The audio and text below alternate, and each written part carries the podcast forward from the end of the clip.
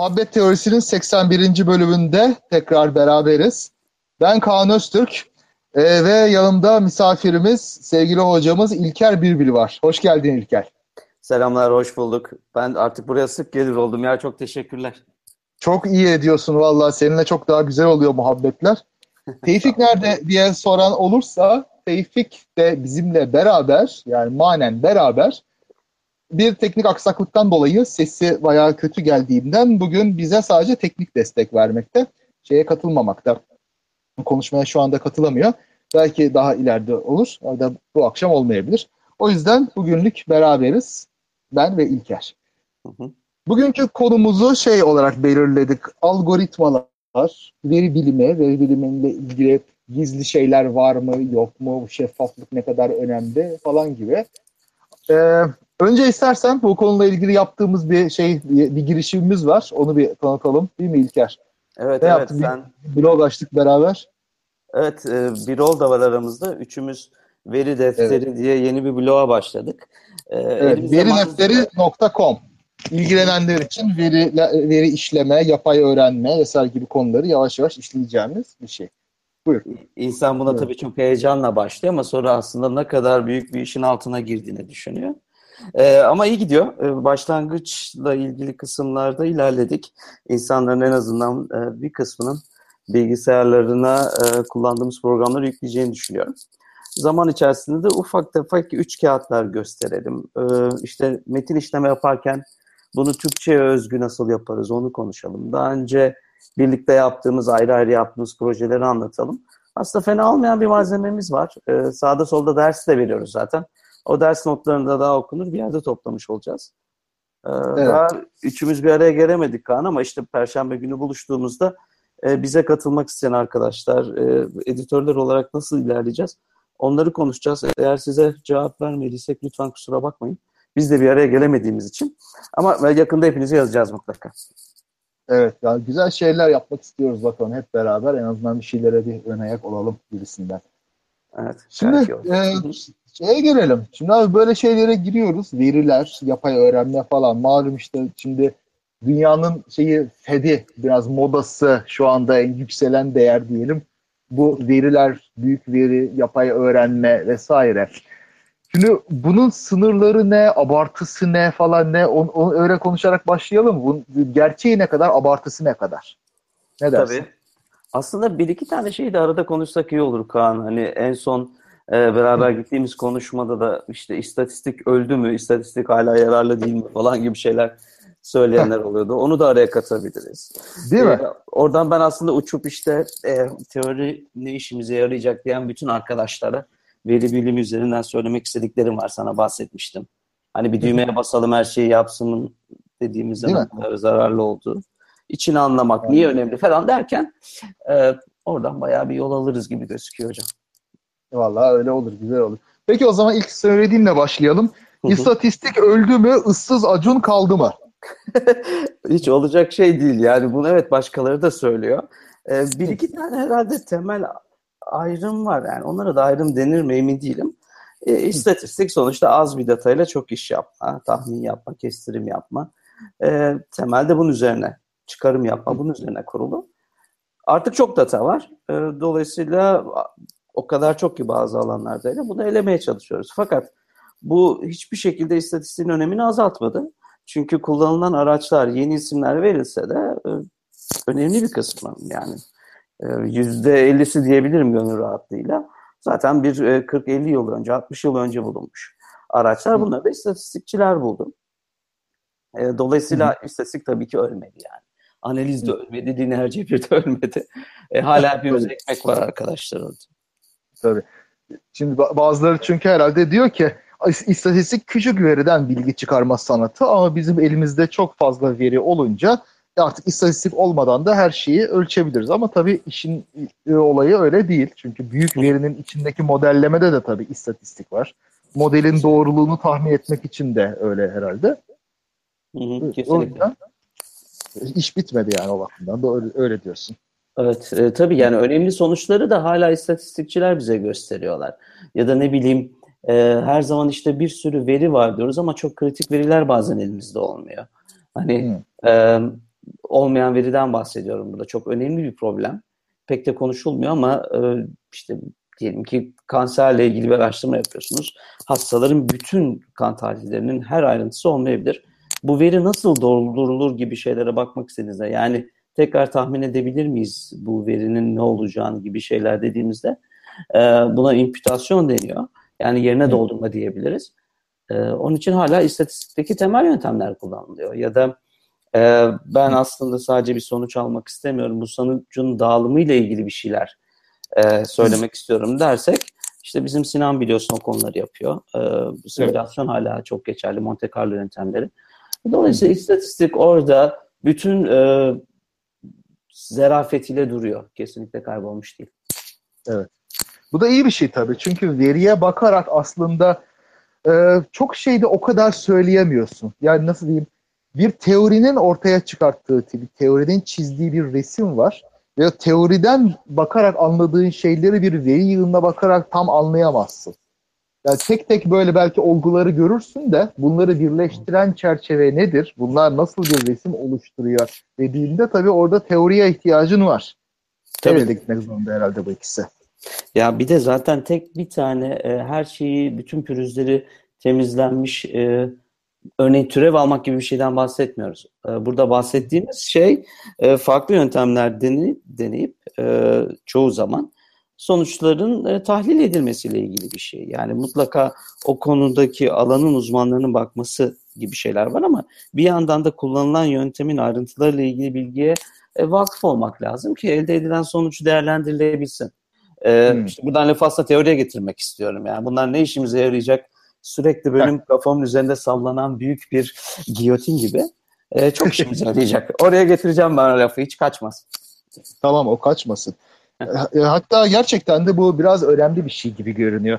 Çünkü şimdi e, yapay öğrenme yöntemleri, veriden sonuç çıkarma ve buna göre karar verme mesela bunlar günlük, günlük hayatımızda artık iyice yer almaya başladı. Hayatımızı da etkilemeye başladı. Birazdan o, mesela siyasi hayatımızı nasıl etkilediğine de geliriz bundan.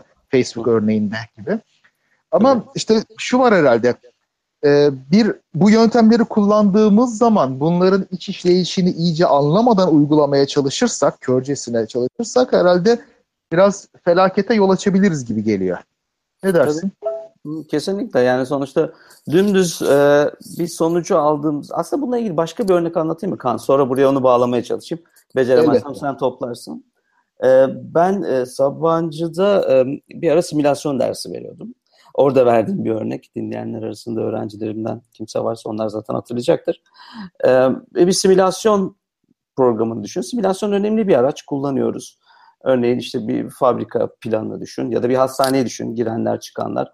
Ona göre işte triyaj odası, ameliyathaneler nasıl yerleşecek gibi bir sürü karar aslında simülasyonla e, alınıyor. Ve diyelim ki e, bu simülasyon sırasında da kabaca bir şeyi tahmin etmeye çalışıyorsun. Um, bir hastanın e, operasyon süresi, diz ameliyatının ortalama süresi nedir diye. Şimdi e, burada mesela diyelim ki normal dağılım kullanıp hayatına devam edip simülasyonu çalıştırdın. Şimdi normal evet. dağılım eksi sonsuzla artı sonsuz arasında bütün değerler alabilir. Yani bir ameliyat süresinin evet. eksi çıkması gibi sonuçları olur bunun. Şimdi biz hmm. hiçbir zaman evet. normal dağılımı öğretmezsek, nerede neyin kullanılacağını, içinde nelerin olduğunu göstermezsek gerçekten kurduğunuz sistem işliyor gibi gözüküyor ama parçalarda o kadar önemli e, hatalı olabilir ki elde ettiğiniz sonuçların hiçbir anlamı olmayabilir. Şimdi buradan yapay öğrenmeye de geri gidersek yani işte insanlar sınıflandırmak için kullanıyorlar. Sınıflandırmada kullanılacak çeşitli araçlar var. Orada kullanılan Hı. tekniklerin ayrıntılarıyla ilgili hani e, teoride neyi yapmaya çalıştığı, hangi şartlar altında çalıştığını konuşmazsanız kullandığınız sonuçları değerlendirme şansınız yok. Velev ki o e, kullandığınız veri seti için iyi çıktı. Yani bu veri setinde iyi çıkmış bir yöntem hepsinde iyi olacak diye bir şey yok. Ve bazı durumlarda da aslında bu yöntemi kullanamayız. Çünkü bu tür bir veriye kesinlikle uygulanamaz diyebilmek gerek. Ben bunun Hı. eksikliğinin çok olduğunu düşünüyorum. Pek çok alanda var ama veri biliminde de e, insanlar bir düğmeye basıp sonuç almak istiyorlar. Çünkü bunun çok hazır böyle kara kutuları var. Ee, işte hmm. IBM'i de yapıyor, Microsoft'u yapıyor, IBM'i yapıyor. Ee, bunu besleyen programlar var. Ee, özellikle işte e, işletmelere yönelik olan yani bu yazılımları alıp doğrudan kullanmak isteyen e, firmalar var. Fakat e, onlar da sonuçta eğer gerçekten bir veri bilimcisi bunun başına koyacaklarsa e, işten biraz anlaması lazım. Orada da orada da yani hangi yöntem kullanılıyor, içinde ne var? Bunu anlamak şart. Evet. Özellikle de herhalde böyle kritik so- sosyal böyle etkileri olan şeylerle ilgili bu herhalde. Ee, mesela birisini bir algoritmaya bakarak işten çıkartmak, birisini işte bir işe almak, işte sigorta şey talebini veya kredi talebini kabul etmek veya reddetmek gibi şeylerde bu algoritmaları körcesine uygulamanın muhtemelen çok yıkıcı sonuçları olabilir. Çok rahatsız edici sonuçları olabilir sosyal açıdan. Evet, o çok ince bir çizgi. Ee, sana katılıyorum. Ee, insanın şu anda içinden bütün bu sistemin, yani karar verme dediğimiz sistemin içinden çıkması e, çok erken. İleride çıkacak mı ile ilgili de ayrıca konuşabiliriz ama bazı şeyler için mutlaka ihtiyacımız var. Ee, yani bir de tabii zararlı sonuçları olabiliyor değil mi? Yani işte hı hı. E, yapay öğrenme kullanıp işte resimleri ayırdınız ve resimler aslında farkında olmadan e, ırkçı bir şekilde ayır, ayırmış oldunuz ya da işte seksist biçimde ayırmış oldunuz. E, bunlardaki hı hı. kontrollerimiz hala biraz insandan geçiyor. Biraz değil bayağı geçiyor. Senin verdiğin hı hı. örnekte de e, belki ikincil olarak kullanılabilir veya karar vericilere destek olarak kullanılabilir. Yani hı hı. E, e, geçenlerde seninle de konuşuyorduk. İşte artık e, hukuk firmalarının yapay öğrenme araçları kullanması var. Şimdi e, bu bence kabul edilebilir çünkü binlerce hukuk metni var. Hepsini taramak Hı. mümkün değil zaten taranamıyordu. Bu tür araçlar kullanılarak en azından sizin nelere e, konsantre olmanız gerek. Aralarda seçim, eleme yapma. O tür şeylerde inanılmaz faydalı olduklarına inanıyorum. Ama tıpkı bu örnekte anlattığım gibi arada insanı çıkartıp ilerlemiyoruz. Henüz ilerleyemiyoruz yani. O seviyede olduğunu düşünmüyorum.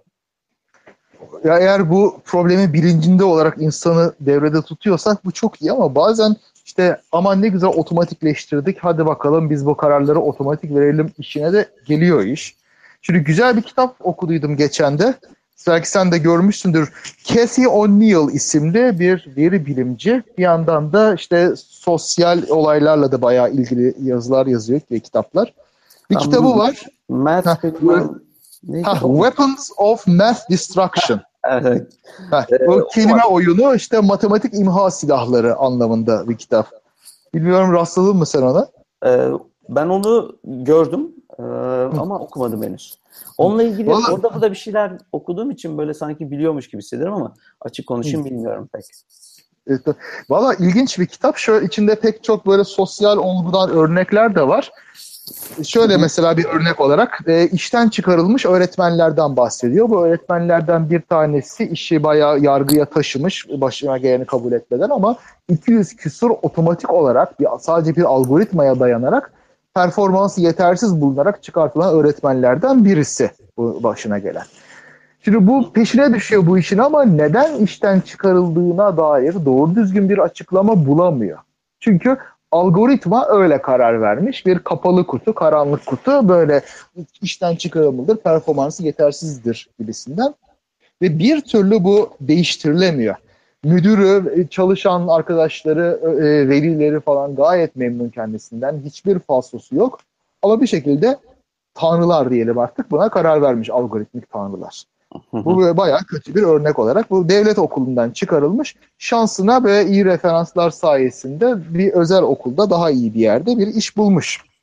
Ama böyle olmayanlar da tabii var. Şimdi mesele herhalde burada bir de algoritmayı burada bil, bilinçsiz bir kullanma var. Bir de algoritmanın ne yaptığını görmemek. O şey temiz yolunu biraz da kapatmak var herhalde işin içinde kötü olarak. Evet. Bu şeffaflık konusuna buradan bence güzelce geçebiliriz. Ee, yani ben de böyle işte bu kara kutuları, veri bilimi, veri öğrenme kullanan araçları savunuyor olmayayım ama bu hali hazırda insanlarda da yok mu? Yani şimdi aklıma direkt o geldi de e, yüksek Hı. lisansa alım. Bir bölüm yüksek lisansı öğrenci nasıl alır? Ya bundan daha kara kutu bir şey görmedim ben. Bunca yıldır hocayım. Yani bir şekilde birileri notlara bakar. Birileri işte kaşın üzerinde, gözün üzerinde kaşı var der. Hani Dolayısıyla bu kara kutuluk, içinde tam ne olduğunu bilme, e, şeffaf olmaması e, şeyde de var. E, günlük hayatımızda da aslında bayağı var. e, sanki diğer işe alım e, prosedürleri yani bugün işte X bankasına gidip başvurduğunuzda sizi almıyorlar. Bir açıklama yapma gereği de duymuyorlar. E, nasıl aldıklarıyla ilgili bir şeffaflık var mı? E, bence öyle bir şeffaflık yok. Dolayısıyla biz bence kontrolümüzün daha fazla olduğunu hissediyoruz. Bu e, veri biliminde kullanılan araçlarda, genel olarak yazılımlarda. Onun için onlardan da bu tür bir talebimiz var. Gerçek hmm. hayatta aslında talep edemediğimiz bir şey. Etmeyelim demiyorum.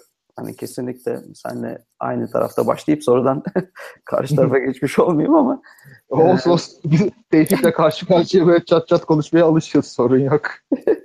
yani e, sonuçta önceden de Excel'de atıyorum işte yaş, e, işte cinsiyet, cinsiyet var demeyeyim artık hadi başka bir şey var ki yaş. Ondan sonra daha önceki iş tecrübesi, yaşadığı şehirlere falan bakarak kafalarına göre insanları sıralıyorlardı. Şimdi hani ondan daha hallicesini bir kara kutuyla yapıyorlar. Hmm, yani Doğru diyorsun evet. da bir şöyle bir şey de var. İşe alımda evet orada e, fazla itiraz yeri olmuyor. Ama Hı-hı. biraz oluyor yine. Yani biliyorsun işte devlete adam alırken bir ilana çıkmak lazım, şartları koymak lazım, göstermelik de olsa bir eşit başvurma şansı vermek lazım gibi kurallar var. Şeyde özel şirkette olmasa da. Ama özel şirkette de işten çıkarırken performans yetersizdir diye şu şu şu sebeplerle diye açıkça söylemek mecburi kanunen. Şimdi olay şu, birisi işten çıkarıldığında ya da yetersiz bulunduğunda kendisini düzeltmek için ne yapacağını bilmeli herhalde en makul olanı o. Bunu bilmeden sen yetersizsin dendiğinde böyle bir sorun var. Bu da herhalde şey var işte sen de hatırlarsın böyle 80'lerde 90'larda hatalı faturalar gelir böyle binlerce liralık elektrik faturası gelir. İtiraz edersin efendim bilgisayar öyle çıkardı elektronik beyin yanılmaz diye şey uydururdu o memurlar. Onun bir üst seviyesi gibi mi geliyor acaba bu? Evet. Ya aslında biraz da mekanizma eksikliği galiba Kaan. Ee, yani şundan bahsediyorum. Şimdi birden konuyu dağıtıp bir sosyal e, yaraya tuz basacağım ama yani sendika, sendika ihtiyaç var bu tür şeylerde. Şimdi Tabii. bir kontrol mekanizması, mekanizma eksikliğinden bahsettiğim buydu. Yani birini işten çıkarıyorlar e, özlük haklarını savunmada onun yanında duracak insanlar gerekirse o programı da kontrol edebilecek durumda olmaları gerek. Yani Hı. dolayısıyla oradaki mekanizma eksikliği çok daha geniş. Yani program kullanılmasa da şu anda eksik olan bir şeyden bahsediyorum. Onun bu anlatılan örnekte eksikliği var. Fakat bence daha problemli olan benim hissettiğim e, özellikle de yapay sinir ağları, işte bu derin öğrenme vesaire orada daha böyle bir kendimi huzursuz hissediyorum. Çünkü tam olarak ne yaptıklarını tam olarak nasıl çalıştıklarını Hı. bilmiyoruz hala. Ha bak Bence mesela bu daha önemli bir şey. Evet. Yani ya işte, aslında tabii bu dediğim şeye de biraz geliyor. Şimdi algoritmayı evet açıklasak bile bazı şimdi biliyoruz şey teorik olarak iki türlü algoritma var yapay öğrenmede. Bazıları mesela karar ağacı gibi otomatik olarak oluşsa bile buna baktığımızda yorumlayabiliyoruz. Ha ha şu kurallar şöyle, şöyle olursa böyle, böyle olursa böyle diyoruz. Ama evet, doğru. mesela bir yapay sinir ağının ıı, eğitiminden sonraki haline baktığımızda bunu ıı, bunun içindeki geliştirdiği kuralları anlayamıyoruz. Hele derin öğrenmede herhalde, herhalde hiç anlamıyoruz. İyice karmaşık hale geliyor. Herhalde orada bir sorun var. E, burada ısrarcı olabiliriz. Yani e, ideal durumu konuşalım. Diyelim ki bir sendika var e, bu karar ağacı vesaire gibi içini görebildiği ve ortaklaşa e, durumu değerlendirebildikleri e, araçları kabul ediyor. Fakat Hı. işte daha içini anlamadığımız işte şu, şu anda mesela derin öğrenme yarında işte e, ayakkabı cilası diye bir e, algoritma çıktığında ama içinde ne yaptığını anlamıyorsak iyi çalışması yetmez. Ne yaptığını da anlamamız gerekir diye ısrarcı olmak lazım. E, hı hı. Şimdi e, derin öğrenmedeki problem konusunda çok haklısın. Yani çok iyi sonuçlar ediliyor, muazzam sonuçlar. E, çok genel teoriler var. E, ama tam olarak için anlamadık. Mesela bu çok kritik, insanların hayatlarını etkileyecek şeylerde e, kullanımına kısıtlama getirilebilir. Ben bunu çok normal görüyorum. Ama işte kalkıp işte cep telefonunuzda size benzeyenlerin resimlerini ya da işte sizin olduğunuz fotoğrafları bulacak. Bul arkadaş Hı. yani. Ben zaten o izni verdim. Onu onu bulabilirsin. İyi de yapıyorsan yap. Hani Hı. biz e, biz varız orada. Bizler buna e, değerlendirip karar vermemiz lazım. Çok bunun gerisindeyiz. Yani hukuk da bunun çok gerisinde Türkiye'de.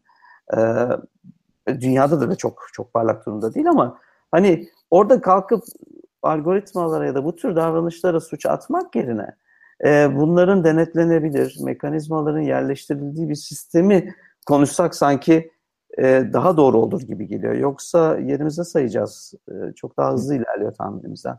İşte başka çare yok zaten çünkü algoritmalar burada yerleşti, kullanıyoruz. Bu ekmeğimizi de kazanıyoruz bundan. O yüzden de bunları aslında e, insanlığı çok tahrip etmeden nasıl dizginleyeceğimizi herhalde biraz konuşmamız gerekiyor. Tabii şimdi bu hani derin öğrenme... Yani Pardon hocam lafını kestim Pardon. ama. He, hem fikiriz yani o konuda demek istedim. Tabii tabii. E, bu şimdi derin öğrenme dedim ama e, Tishby diye e, İsrail'den bir hoca bilgisayar bilimlerinden e, fena olmayan bir teori geliştirdi, açıklıyor. Açıklamaya çalışıyorlar. Neden yapay sinir ağları şey, e, bu kadar iyi çalışıyor? Çalışmalarının sebebi nedir? Onu açıklamaya yaklaştık. Yani daha doğrusu belki ilk adımları attık demeliyim. E, bizim e, Cem Say'a söyledim. Cem Say bak gel bir okuma grubu yapalım hocam. Yani bu enteresan bir yerlere gidiyor. Çünkü o özellikle bilgisayar bilimlerinde çok çok iyidir. Ee, insanlar açıklamaya çalışıyorlar. Bunların takipçisi Hı. olmak gerek. Ama Tabii. burada biz kuralları belirlerken yani bugün yapay sinir ağları onları öğreneceğiz, kullanmaya başlayacağız belki. Ertesi Hı. gün başka bir şey çıkacak. Alan hızla büyüyor. Oralarda sınırları ve kuralları ve hukuku ona göre belirlemek lazım. Yani benim buradaki söyleyeceğim daha çok bu olur sanırım.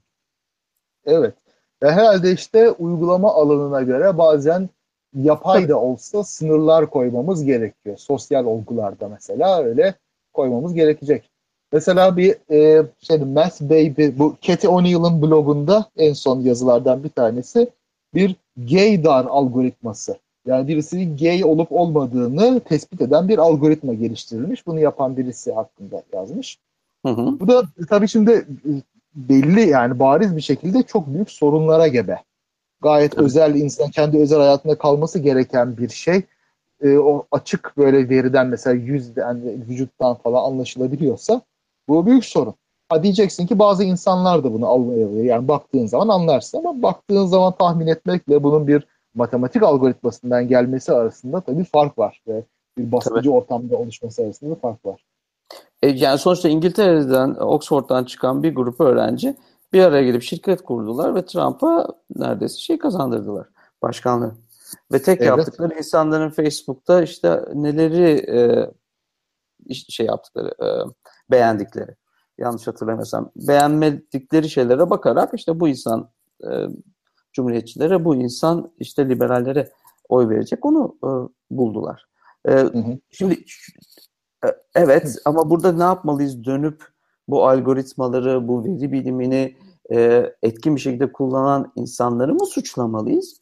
Yoksa dönüp biz bu tür sıkıntıların olduğunu görüp bunları düzenlemeye mi çalışmalıyız? Çünkü bunun var çalışmaları. İşte e, mahremiyet, işte e, Pınar da yarın bir gün muhabbet teorisine gelirse anlatır. E, başlı başına insanlar mahremiyet çalışıyorlar. Mahremiyet çok e, kritik bir konu. E, bu mahremiyeti evet. nasıl otomatize ederiz? Yani orada da algoritma kullanılacak. Algoritmanın temel görevi sizin mahremiyetinizi sağlamak olacak. En azından mahremiyetinizi, mahremiyetinizi sağlamak için sizi uyaracak. Ee, hmm. Tabii ona çok paralel olarak senle bir ara konuşmaya gayret etmiştik ya şu etik meselesi var. Yani dijital etik mi demem lazım, e, veri hmm. etiği demem lazım herhalde hepsi birbirine geçiyor zaten. E, Doğru. Bu konular var. Bunlar da konuşuluyor. Yani konuşulmuyor hmm. değil. E, işte sosyal bilimciler e, Zeynep Tüfekçi'nin mi geçenlerde bir konuşması vardı. E, evet. Sosyal bilimciler evet e, artık bir yerden sonra insanları yönlendirmeye e, kudretiniz var. E. Korkutucu şeyler bunlar. E, ama e, onu işte bunların hepsi oluyor. Onun için ben işte Twitter'ı sileyim, işte sosyal medyadan çıkayım. E, ne bileyim işte bir fare koşsun evde elektrik üretmek için falan. Hani yani e, oraları yapamayacağımıza göre biz bütün bu sorunları açık yüreklilikle ortaya koyup onları çözme, e, onları çözecek insanlarla bir araya gelmek, o konuşmalara daha çok dahil olmak. E, bizim asıl galiba gitmemiz gereken yön o gibi geliyor bana. Sen ne dersin? Doğru diyorsun. Ee, bir küçük bir duyuruyla bir devam edeceğim. Ondan evet. sonra ana konumuza döneriz. Ee, Patreon'dan bize çok güzel bağışlar geliyor. Hepsine çok teşekkür ederiz. Özellikle 100 dolarlık bir bağışta bulunan Tuna Dipçin bu ayki sponsorumuz olmuş oldu. Ona çok teşekkür ederiz. 10 dolar bağışçımız Eren Akal, 5 dolar bağışçılarımız Cenk, soy ismini vermemiş. Cem Kocabaş'a, Susam Ekmek, Mehmet Soylu ve Balkan Kantarcıoğlu'na. Ayrıca Baran Alhas, Eray Usta, Berkan Alper Kaya, Bilgehan Kılıç ve Zafer Koca'ya çok teşekkür ederiz. Sayenizde e, yakında çok daha iyi şeyler yapmaya çalışacağız. Teknik desteğimizi veren arkadaşlara da bir karınca kaderince bir yardımda bulmamız mümkün olacak. Çok sağ olun. Ben de teşekkür edebiliyor muyum? Teşekkürler arkadaşlar eksik olmayın. Vallahi hepimiz birbirimize destek atınca bütün bu işte e, oradaki buradaki kristalleşmeler büyüyecek bir araya gelecek diye ümit ediyorum ben. Evet ya. Yani işte bu olayı aslında biraz e, bilinç üstüne çıkartmak da biraz faydalı. Bu mahremiyet gerekliliği, bu algoritmaların yanlış kullanımı gereği. Yani bunun farkına vardığımızda yani makineler yanılmaz demek yerine biraz daha bunlar dikkat etmek lazım böyle şeylere. Bu tür hatalar oluyor dediğimizde iş biraz daha fazla değişir aslında. Sadece farkındalıkla bile. Evet. Şey var bir ilginç bir e, mesela son okuduğum olaylardan. Facebook'un mesela bu algoritması, tavsiye algoritması. Bir sayfayı okursun, bir haber mesela görürsün. Onda biraz zaman geçirirsin. Ondan sonra ona göre Aa, bu tür haberleri seviyor diye başka bir taneyi verir. Başka bir taneyi verir. İşin hı hı. ilginç tarafı bu Facebook'un bu algoritması insanları gitgide daha böyle yobazlaştırma, radikalleştirme rolü de görüyor. Ee, şöyle bir tek bir Facebook şey mu? Pardon lafını kesmedim. Muhtemelen değildir tabii. Aslında bütün sosyal medya insanları bağımlı kılmak üzerine kurulu. Burada ne kadar çok zaman geçirirsen o kadar iyi halinde. Hı hı. Ama Facebook herhalde özellikle yani en fazla kullanılan olması bir. Bir de onun işte sürekli yeni şeyler tavsiyesi bilmem nesi falan. Tabii YouTube'da da var aynı şey. Mesela bir e, okuduğum haberde linkini paylaşırız bilahare. Birisi mesela aşı karşıtlığı üzerine bir şeyler okuyor. Nedir bu falan diye anlamak için. Ondan sonra okuyunca aa, düz dünyacılarla ilgili bir şey çıkıyor. Onu okuyunca chemtrailcilerle ilgili bir şey çıkıyor tavsiye edilenler arasında. Böyle böyle her türlü deli fikir bir araya geliyor ve insanlar aynı deli fikirleri böyle bir paket halinde benimsemeye başlıyorlar. Bizim mesela merak ettiğimiz, ilginç bulduğumuz şeydi. Bir şeye inanan, böyle bu garipliklere inanan hepsini birden alıyor. Neden oluyor bu böyle? Bu, bunun da herhalde bir payı var bir ortak şeyin olması. Ve gitgide böyle radikalleştiriyor. Bu Zeynep Tüfekçi'den bahsettin ya.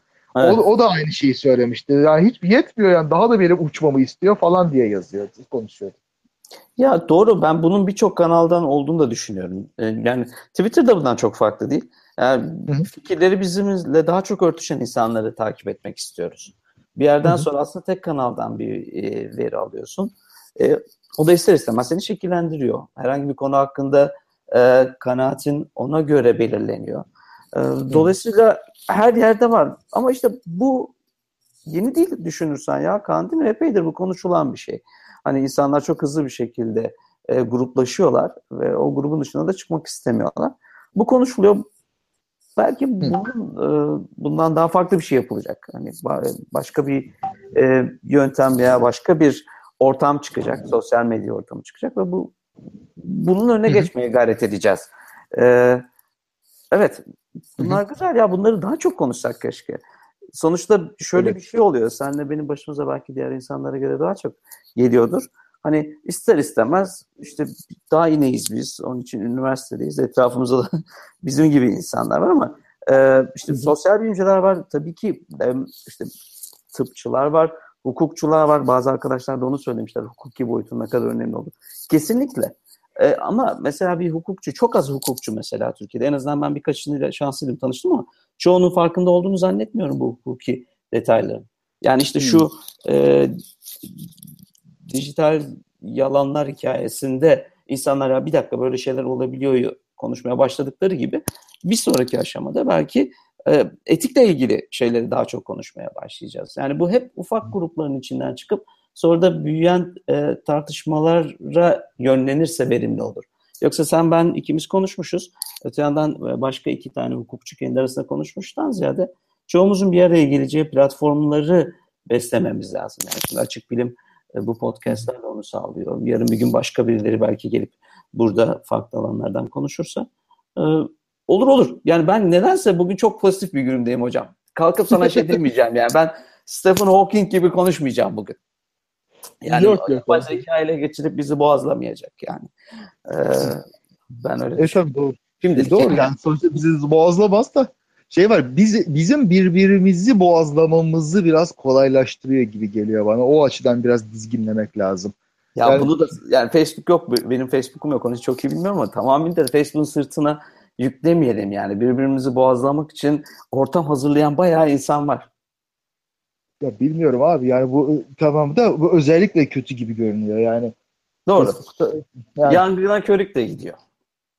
Eh arttırıyor, ediyor. Daha fazla böyle kendine özgü dünyalar yaratıyor. Ya şey var. Küçük bir grup mesela bu sosyal medyada çok büyük bir grubu etkileyebiliyor bu reklamlarla bilmem nelerle. İşte bu Trump kampanyasına mesela Rusya kaynaklı şeyle kurumlar reklamlar sürekli vermiş Facebook'a özellikle. O çok reklam aldığı için Twitter'da bu kadar reklam yok malum. Ve bu ciddi bir şekilde bir kaymalara falan da yol açmış. İlginç bir şekilde. Mesela adam aşırı sağcıların e, takip ettiği sayfalara işte şeytanla Hillary Clinton'ı bir beraber gösteren şeyler, postlar falan koyuyor. O şeyini de etkiliyor oy verme davranışını falan. Böyle ilginç etkiler var. Yani işte, ha, propaganda hep vardı doğru ama bu çok böyle sinsi alttan alta giden bir şey gibi görünüyor. Ee, çok daha büyük ölçekte ve e, kişiye özel propaganda yapabiliyorsun. Yani evet, e, o böyle göbezcikler var ortada falan. Ne bileyim öyle şeyler aklıma geliyor. Yani bu adam şunları yaptı. işte ne bileyim e, Hillary Clinton aşı yapıp şişiyor falan. Uydurdum şimdi. İki konuyu birleştirmeye çalıştım ama hani bunları dolaştığı için bu tür bir şeyden iyice hiddetlenir falan gibi numaralar yapıyorlar. E, ama öğreniyoruz. E, bizler de bunlardan korunacak e, belki algoritmalar e, şey yapacağız. Kullanmaya başlayacağız. Öyle şeyleri yapanlar var. E, ben en azından bir grup tanıyorum. İşte ben bu resmimi Facebook'a koyduğum zaman e, ben aslında sadece arkadaşlarımı göreceğini sanıyorum. Nerelere kadar ulaşabileceğiyle ilgili sizi uyaran bir program yazıyorlar. E, hmm. En azından altyapısıyla ilgili çalışanlar biliyorum. Mesela bu, bu güzel bir şey. E, bunun en azından bize faydası olacak bir yazılım var. Aslında belki ufak ufak buradan şeyi konuşmamız lazım. Açık kaynak, e, açık veri. E, bunlar aslında iç içe geçmiş şeyler. Mesela e, bankalarla ilgili çok negatif şey söylenir ama BDDK çok sıkı cana bir kurum idi en azından yani hala öyledir herhalde bilmediğim için iddialı konuşmak istemedim. Ama ben bir dönem hatırlıyorum. Eğer bir banka herhangi bir şekilde bir yazılım geliştirirse BDDK kaynak kodunu isterdi. Hmm, e, denetleyebilmek için. Evet. Şimdi bu, bu büyük bir tartışma. Başka zamanda konuşuruz. Ee, hani e, açık kaynakla ilgili ama çok kritik noktalarda kullanılan şeylerde açık kaynak beklenebilir mesela. Ee, aynı şekilde e, işte kanser araştırmasında bir veri var ve o kullanılan veriyi bir türlü paylaşmıyorlar. Yani sonuçlar çok güzel çıkmış. Paylaşmamaların sebebi işte imzalamış oldukları gizlilik anlaşması veya firma öyle istemiş. Bunlara müsaade etmeyelim artık. Bunlar olmasın. Hani Tabii. Senin benim çalıştığımız konulardaki veri zaten biz paylaşıyoruz zaten ama diğerlerinde böyle bir algımız var. Yok ya onlardan da beklemeyiz ama aslında onlardan beklememiz gerek. Bu tekrar edilebilirlik konusundaki süratli düşüş bence çok korkutucu. Çok doğru. Bak BDDK örneği aslında çok güzel cuk oturdu. Hı-hı. Açık kaynaklı olmasa bile yani diyelim bu ticari sırdır ben bunu yayınlamak istemiyorum diyor adam. Çok da bir şey diyemiyorsun aslında demen lazımken ama ama bu denetim kuruluna, bir denetim denetici kuruma aslında bunu açma mecburiyeti olabilir. Halka açma ama ben göreceğim. Benim uzmanım bakacak diyebilmek. Aynı şey mesela bu yapay öğrenme algoritmaları içinde her türlü kurumun geçerli olabilir. Ben hı hı. bunu göreceğim ve gerekirse mahkemelere bu konuda fikir vereceğim. Mahkemeler de görebilecek gibi bir şey yapmak mümkün olabilir. Evet, burada hukuki süreç ne durumda? Ee, ben çok iyi bilmiyorum. Ee, ama hani çok fazla bir gelişme olmadığını duysam şaşırmam açıkçası. Ee, yani bizler de çok iyi bilmediğimiz için belki de ne olduğunu ama e, işte bizim sahne veri defterinde bir rolunda e, hep beraber kullandığımız genellikle işte e, Python dilini kullanacağız ve orada kullanacağımız paketler tamamıyla açık kaynaklı.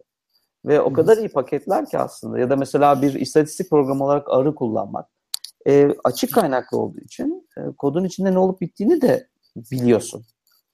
Bir Doğru. sonuç aldığın zaman hani sadece teorisini bilmekten ziyade yani sen teorisini bilirsin. Aldığın Hı-hı. sonucu teoriyle açıklayamadığında iki seçenek var. Ya yanlış şeyler kullanıyorsun ya da belki de programda yanlışlık var. Ee, bunların da çok ciddi sonuçları olabilir. Hani birinin işten alınması ve çıkarılması gibi o, o insanın hayatını çok etkileyecek şeylere kadar varabilir. Ya da daha tehlikelisi gene aynı konuya geleceğim çünkü benim e, bayağı canımı sıkan bir nokta bu. E, ilaç geliştirmede yani bu etkili bir ilaçtır veya etkisiz bir ilaçtır sonucunu etkileyecek bir şey olabilir. Buralarda hmm. belki belki değil e, ben en azından ısrarcı olunması gerektiğini düşünüyorum. Mutlaka açık kaynak evet. olmalı, açık veri olmalı. Evet, tabii. Bu işte genelde aslında modern bilimde ciddi bir sorun. Doğru. Şeyde, e, yani şeyde nasıl diyeyim yapay öğrenmenin büyümesi veya büyük verinin ötesinde de bilimdeki verinin açılmaması bu ticari şeylerden olabilir veya biz bu veriden daha birçok makale sağarız ve hemen böyle başkasına vermeyelim düşüncesi olabilir. Bunlar evet. tabii şey oluyor hem gelişmeyi yavaşlatıyor hem de hataların yakalanmasını çok e, zorlaştırıyor. Ya bir o de yüzden de tekrarlanabilirlik işte senin de hep söylediğin şey var burada.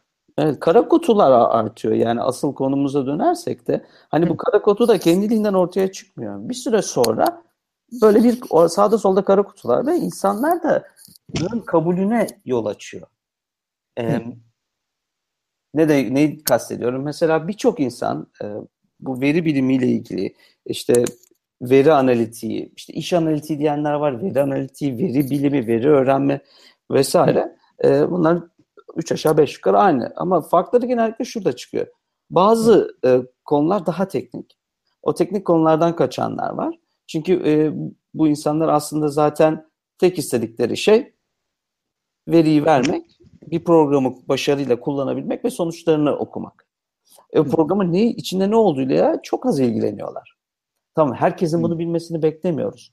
Ama e, senin söylediğin konularda yani çok daha böyle hayati konularda hepimiz etkileyecek konularda en azından bir grup halinde çalışılmasını ve bunun içinde hani bunlar benim ne işime yarayacak demeyen insanların olmasını bekleyebiliriz belki de. Yani ya da zaten bu yönde hareket etmeye başlayan firmalar biliyorum bir iki tane yavaş da olsa. Hı.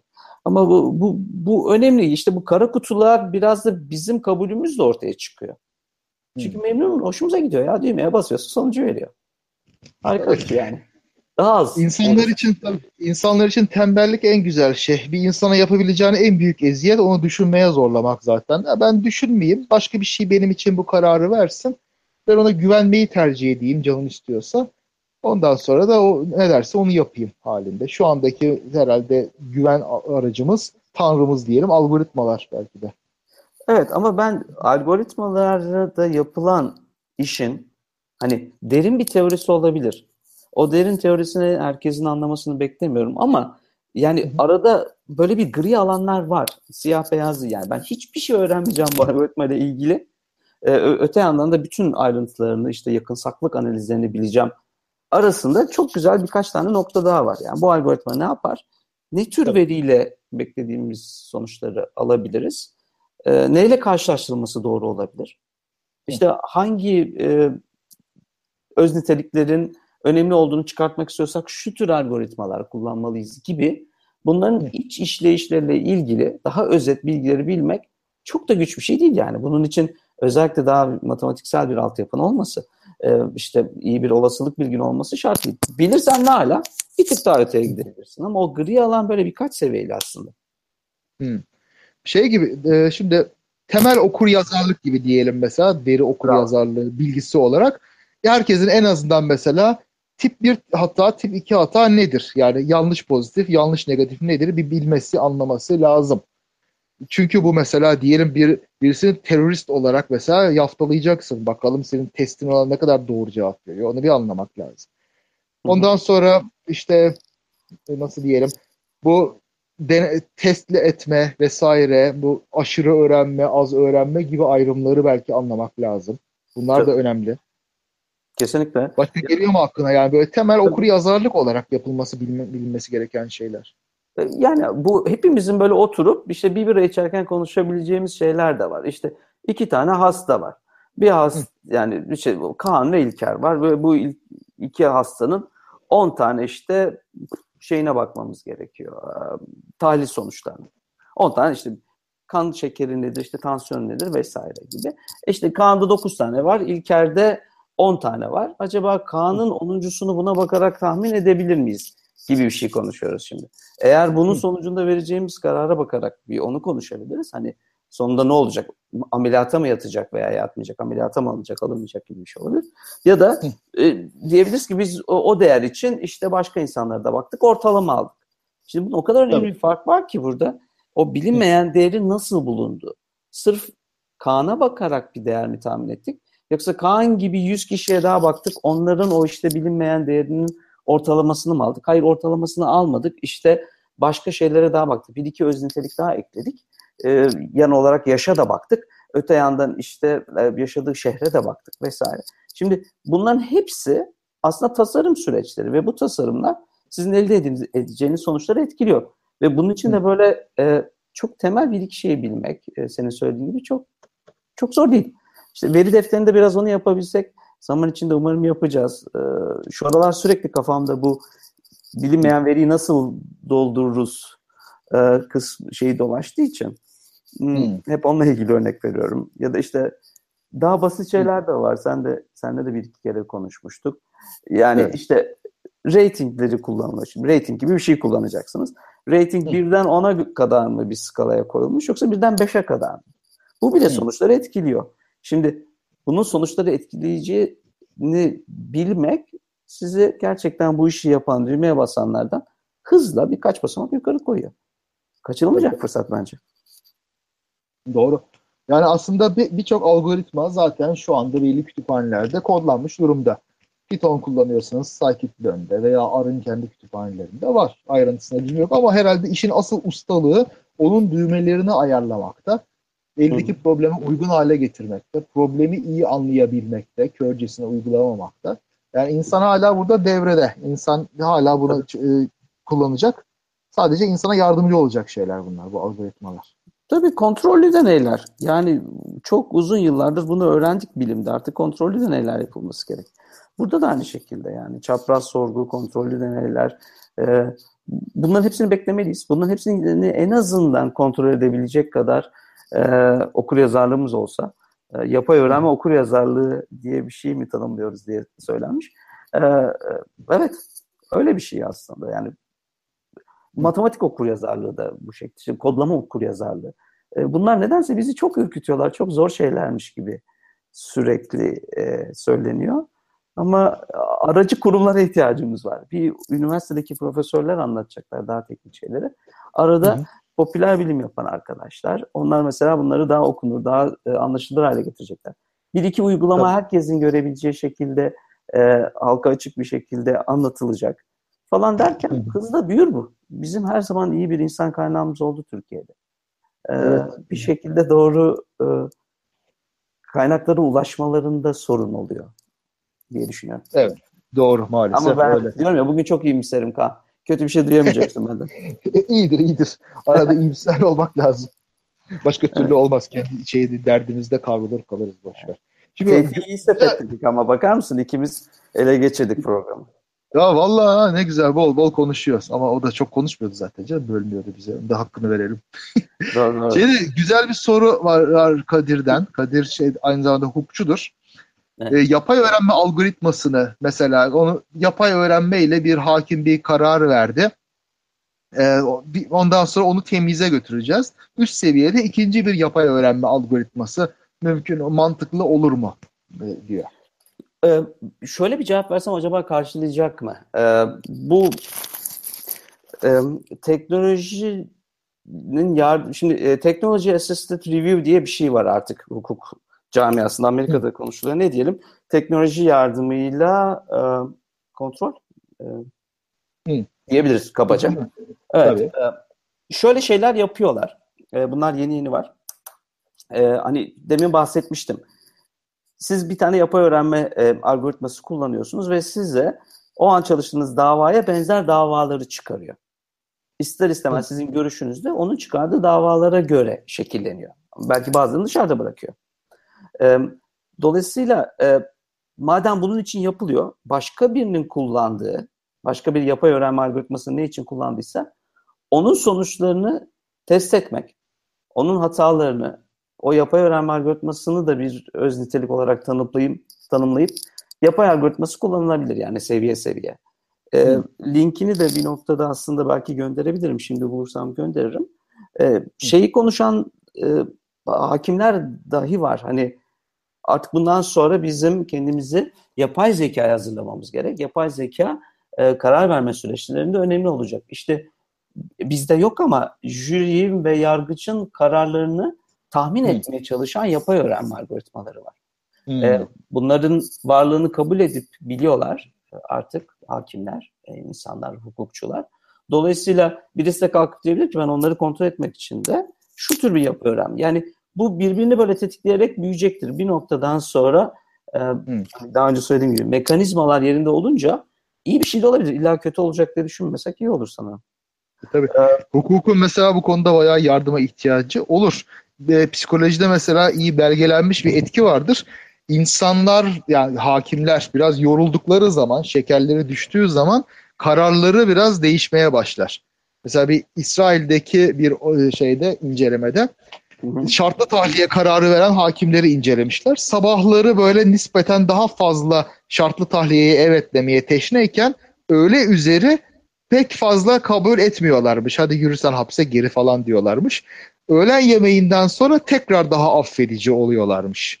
Hoppa. Çünkü işte şeker düştükçe şey var. E, irade gücü insanların tükenir bir şey. Karar verdikçe karar verme kabiliyeti azalır. Bu işte beyindeki şekerle de doğrudan ilgili bir şey. Karar verme kabiliyeti azalınca emniyetli olan default pozisyona yani varsayılan şey neyse ona gitmeye teşne oluyor insanlar. E hakimler de insan oldukları için bundan şeyde masum değiller. Yani şaşırmadım. O yüzden de işte böyle ben de çok ders oluyorum. Yani Anladım. tabii biz de sınav okurken mesela düşün başta böyle iyi gidersin ondan sonra yorulursun sinirlenmeye başlarsın bu hata da yapılır mı lan diye cart böyle basarsın sıfırı. Sonra pişman olursun başa dönersin ya bunlara ben vereyim iki puan daha dersin falan. tabii tabii. E, yani evet. işte böyle rutin şeylerde aslında e, bilgisayar kullanmak, algoritma kullanmak zaten bazı rutin şeyleri bilgisayarla otomatikleştirdik. Daha üst seviye rutin şeyleri de aslında otomatikleştirmek daha iyi olabilir. Önemli ve zor kararlarda biz müdahale ederiz mesela. Evet, insan faktörünü tamamıyla çıkarmıyoruz. Hani onu e, Tabii. başta söylediğim gibi yani onu e, en azından şu anda çıkartabileceğimizi ben öngöremiyorum. Hani böyle bir sürü e, nasıl söyleyeyim bilim kurgu gibi hikayelerden bahsediliyor ama bunlar neye dayanıyor ben anlamış değilim. Henüz oralarda değiliz kesinlikle. Ve hmm. çok fazla um, alan kısıtlı olduğunu da unutmayalım lütfen. Ama hmm. insanlar böyle karar vermiyorlar. Ee, hmm. Bu doğru karar veriyoruz anlamında söylemedim ama biz mesela bir karar verirken işte e, atıyorum e, diyelim ki hukukla ilgili gene hani hukuktan bahsettik diye suçlu olup olmaması ile ilgili karar verirken bizim içinde bulunduğumuz kültür, o zamana kadar gördüğümüz davalar ve e, bizim işte senin söylediğin gibi yemeğimizi yiyip, yiyip yemediğimiz gibi bir sürü etken var. Bunlar Hı. o modelin içinde değiller. Hı. Bu kendisine yapay öğrenme dediğimiz şey kendisine verilen e, öz nitelikler ya da isterseniz e, gene veri diyeyim e, ya da donelerle bir sonuç alıyor. Dolayısıyla insan faktörünün olması o belki çapraz doğrulama için de geçerli, e, gerekli. Hmm. Yani bunlar böyle Doğru. Derde devaymış gibi anlatılıyor gibi hissediyorum. Belki de ben kendim öyle duymak istiyorum. Değiller. Valla e, şey mesela son bir olay ilginç bir şekilde bu Trump'ın kampanyası için Rusya'dan gönderilen Amerikanlıymışın gibi yapılmış ilanlar var ya. Evet. Onların parası rubleyle ödenmiş meğerse. Kayıtlarda falan dolar değil rubleyle ödenmiş. Ama hiç kimse bu otomatik olan şeye bakmadığı için fazla otomatizasyona güvendiği insan e, içinden çıkarttığı için fark etmemiş. Yoksa fark edilse böyle gayet ilginç bir şey ve bence yakalanabilecek bir şey. Gerçekten de insanı burada devreden çıkarmayacaksın. Fazla otomasyon da iyi değil. Evet evet. Ee, kabul ediyorum. Ee, hani e, onun olmadığını bence insanlar fark etti. Yani öyle dümdüz kullanmayla ilgili şeyler. Bunun çünkü sonuçlarıyla çok fazla ilgilenmiyor şu anda yapay öğrenme algoritmaları. Ona diyorsunuz ki işte şu sonucu elde etmek istiyorum. Bu adama bunu kazandır. Ama bunun e, etik bir problem mi değil mi? E, yani bu tür kararı alma, bunun ne tür sonuçları olacak onu e, değerlendirme, tahlil etmeyle ilgili şeyleri gelişkin değil. Evet yapay zeka ile ilgili bir sürü şey yapılıyor ama oturup şöyle biraz geriden baktığımız zaman yapılan şey işte kendi kendine kullanan arabalar var. İşte konuşup sizle muhabbet edebiliyor. Biraz sizin duygularınızı anlayabiliyor falan filan ama çıkarımları henüz daha çok gelişkin değil. Var örnekleri, iyi örnekleri. Çok yapay zeka biliyormuş gibi konuşmak istemiyorum ama benim takip edebildiğim kadarıyla e, henüz böyle m, toplumun içinde yer alıp e, bizim en azından güvendiğimiz, bildiğimiz insanlar, bir alanda güvendiğimiz, bildiğimiz insanlar gibi davranacak bir şey henüz geliştirilmiş değil. E, çünkü onun da tek bir tane cevabı yok. Tek bir şekilde olmuyor. Biz de öyle davranmıyoruz. Aynı davaya bakacak. Gene dava çünkü hani madem Kadir açmış konuyu. Aynı davaya bakan iki farklı yargıç farklı e, sonuçlar verebiliyorlar. İki, aslında iki belki iki yapay öğrenme de yapabilir. Neyse konuyu dağıtmayayım. Doğru. Şey tabii e, anladığıma göre şimdi bu veri bilimi de o kadar fazla katman var ki arka arkaya eklenen. Aslında otomatik olarak bilgisayarın yaptığı şey bunun içinde çok küçük bir şey. Şimdi verinin toplanması var. Veriyi toplarken verdiğimiz kararlar var. Bunun yanılgıları var. Yanılgılardan kaçınmak için yapmamız gereken şeyler var. Hangi özelliklere bakacağız? Hangileri bizim için önemli? Hangileri önemsiz? Hangileri hiç göz önüne bile alınmamalı? Bu yine bir insan kararı. Hangi algoritma buna uygun, hangisi değil? Ha, nasıl bir model kuracağız? Bu yine insan kararı. Tabii. Ondan sonra nasıl yorumlayacağız? Bu ne anlama geliyor? İşte bu alan bilgisi dediğimiz şey burada geçerli. Alan bilgisine de yine insanlar sahip. Yani insanları devreden çıkartmaya çalışmak hem ham hayal hem de aslında sorun yaratacak olmaması gereken bir şey. En azından Tabii. bu yüzyıldaki aşamamızda. Bilmiyorum. Tabii yani sonuçta programları da insanlar yazıyor. Şimdi programları yazan programlardan tabii bahsediliyor. Ee, o da ayrı bir konuşma olabilir muhakkak ama e, ama sonuçta hala insan çok etkili. E, ve bizim aslında hep çok söyledim bunu orada burada da. Bizim çok hızlı içinde yer alabileceğimiz bir gelişme bu. Evet. Yani bu işte ne bileyim kendi arabamızı yapmak gibi değil. Çok büyük yatırım, Hı. çok karmaşık ve mücadele edeceğimiz alan çok çok büyük, geniş. Ee, ama veri bilimi, işte yapay öğrenme, bilgisayar bilimleri e, temelde bir bilgisayar başında yapılıyor. İnsanların çok paylaşımcı olduğu aslında alanlar bunlar. Demin senin bahsettiğin şeylere baktığım zaman e, bu scikit-learn falan gibi açık kaynak konuları çok başarılılar ve insanların hepsi çok paylaşımcı. Bir şeyleri sorduğun zaman hızlıca cevap verirler. E biz de bunun bir parçası olalım. Yani Tabii. E, parçası olanları daha çok destekleyelim. Ee, yoksa tren kalkıyor. Yani tren kalktı. Biz de çok kötü Hı-hı. durumda değiliz. Negatif bir şey söylemeyeceğim bu akşam. Ee, ama ama daha çok insana ihtiyacımız var. Gruplara ihtiyacımız var. Birçok insanın bir yere gelmesine ihtiyacımız var. Farklı alanlardan insanların bir yere gelmeye ihtiyacımız gelmesine ihtiyacımız var.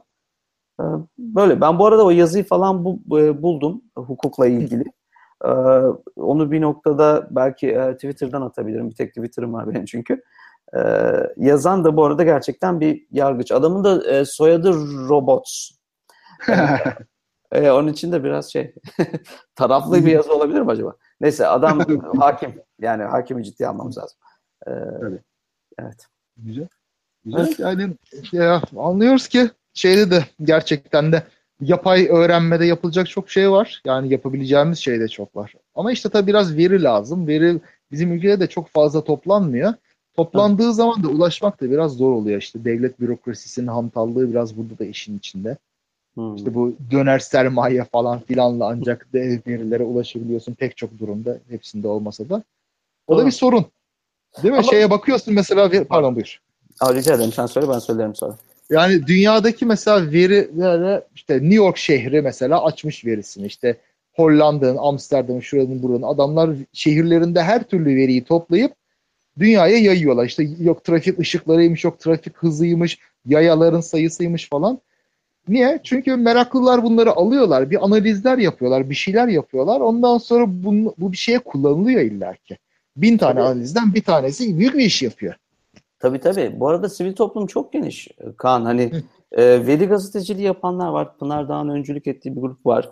E, evet. Mülksüzleştirme örneğini seninle birkaç kere konuştuk. Yaptıkları iş çok kıymetli.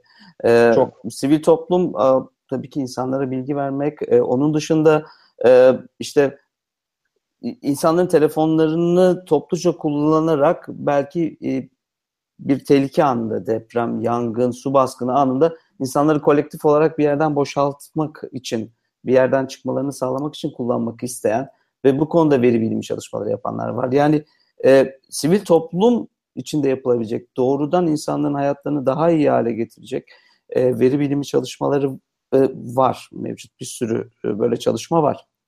E, onun dışında demin söylediğine geri geleceğim. Yani daha Hı. akademik bir adam e, olarak mı ya da üniversitede olan biri olarak ben e, iki gün önce bir grupla konuşuyordum veri bilimiyle ilgilenen yüksek lisans yapan arkadaşlar. Onlara da söyledim. Türkiye'de olmanın, sırf Türkiye'de olduğumuz için bize e, kazandırdığı avantajlar da var. E, bunlardan bir tanesi işte bu e, metin işleme e, çok sık kullanılan bir e, yöntem veri biliminde. Yani uzun bir metni alıyorsunuz, metnin içindeki kelimeleri kabaca saymak diyebiliriz. Ya da işte içinde geçen e, işlevsel kelimeleri, amaları, fakatları saymak. E, bu tür işleri e, yapıp işte size verilen bir paragrafın hangi yazarın paragrafı olduğunu tahmin etmeye çalışıyorsunuz. Burada yüksek başarılar almak mümkün. E, bir arkadaşım söyledi, sana da anlatmıştım. E, Yunan edebiyatında e, yazarı belli olmayan, şairi belli olmayan şiirler var. Mesela hmm. sırf buna uygulamak gayet güzel, bize özgü, bu ülkeden çıkma, özgün bir e, bilimsel çalışma olacaktır. E, ya da dünkü e, birkaç gün önceki gruba söylediğim işte e, fena olmayan bir hat e, koleksiyonumuz var. Hat dediğimiz şey zaten açık renk, genellikle açık renk arka plana koyu renklerle yazılmış e, yazılar. Mesela hat evet. sanatının resimlerini bir görüntü işlemi olarak düşünsek ve onlara bakarak e, onun içindeki örüntüleri çıkarsak mesela. Hmm. Bayağı enteresan Değil bir şey. İşte bir grup var. Evet evet. Ya ben böyle şeyler yapsın insanlar herkesin bayılarak okuyacağını düşünüyorum. Bizim de çok güçlü olarak bu alanda yer almamızı sağlayacak. Bahçeşehir. Üniversitesi'ndeydi galiba bir arkadaş vardı ismini şimdi aklıma gelmedi ama e, makamlarla ilgileniyordu. E, makamları Hı. ayırt edebilecek. E, onun üzerine e, verip bizim Taylandlar da yapmıştı sanırım öyle şeyler. Yani farklı makamları çalıyorsunuz. Bu işte Hı. Şazam gibi. E, şu makamdan bu parça diyor. Bu kadar güzel bir şey ki. Ve çok evet e, aslında bu konuda fazla pragmatik olsanız hızlıca yayına dönecek işler bu. Çünkü sizden başka kimsenin yani çok az kişinin yapabileceği, erişebileceği kaynaklar bunlar. Hı. Neyse tabii çok çok inek bir şey anlattım ama bunlar hep aklıma Yo, döndüğü için söylemem lazım. Bunlar çok güzel uygulamalar aslında. İnsanların da hoşuna gidebilecek güzel şeyler. Yani olayı şöyle belki özetlersek Dünyada bu veri bilimi, yapay öğrenme, algoritmalar aldı başını gidiyor ve dünyaya bunlar hakim olacak. Daha doğrusu insanlar bunları kullanarak dünyaya hakim olacak. Biz bunları öğrenirsek o zaman biz de kendi alanımıza hakim oluruz. Öğrenmezsek başkaları bize hakim olur. Böyle özetleyebilir miyiz? Evet ve şeyi de söylemek bir kere daha lazım. Sadece öğren bir öğrenmesi çok güç değil. Her tür, her seviyede insana ihtiyaç var e, interdisipliner bir sürü disiplinler arası çalışmaya açık e, konu var. E, onun ötesinde de ilk yatırımı da aslında düşünülenden çok daha düşük. Yani biz işte uzaya roket gönderelim. Yani elbet yapabiliriz. Niye yapamayalım ama 25 yıl sürer. Değil yani mi? bir ay içerisinde gerçekten bir e, yapay sinir ağını eğitip resimlerinizi ayırt edebilirsiniz. Bu bir başlangıç. Bununla ilgili şimdi bizim bir rol yazacak bir şeyler. Bu bu kadar basit. Hiç abartmıyorum. Herhangi birini abartmadım. Gerçekten bu kadar kolay şeyler var. Birisi o tarafından tutacak. İşte bizim Sinanlar, Taylanlar, ben, sen gibi arkadaşlar daha teknik kısımlarda bir şeyler yapmaya çalışacak. Ya da yapan evet. insanlarla bir yere geleceğiz yurt dışındaki. Ee, ama bu, bu trene binmek için geç değil ve trene binmek de çok kolay gibi geliyor bana. Evet. İşin böyle tabii herkesi etkileyen bir tarafı olduğu için herkesin aslında biraz temellerini biraz öğrenmek, öğrenmesi lazım ve ortak bir dil oluşturup üzerinde konuşabilmemiz lazım tabii. Evet, kesinlikle. Evet. Evet. Bakalım işte belki önümüzdeki aylarda, yıllarda bunun için daha iyi mesafe kaydedebiliriz hep beraberce. Hı hı. E, güzel. İnsanları buradan biraz daha e, ilgisini çekecek şeyler anlattıysak e, lütfen veri defterine bakın, bizlere de yazın. E, elimizden geldiğince cevap vermeye çalışıyoruz. Ee, Valla bana bir sordun bin işittin hocam. Ee, Çok da iyi ettin hocam. Ağzına sağlık. Çok teşekkür ederiz geldiğin için. Her zaman tekrar bekleriz. Her zaman. Evet. E, Muhabbet Teorisi'nin 91. bölümünü burada noktalıyoruz. Sevgili Tevfik bize katılamasa da ruhen, manen yanımızdaydı teknik yönetmen olarak. Ona da çok teşekkür ederiz. Bu programı tamamlarken herkese iyi akşamlar. Ee, gelecek hafta görüşmek üzere. Tekrar teşekkürler İlker. Rica ederim. Hoşçakalın arkadaşlar. Daha fazla bilgi edinmek isteyenler Tarihi Osmanlı Mecmuası'nın 3. cüzünün 1912. sayfasına bakabilirler efendim.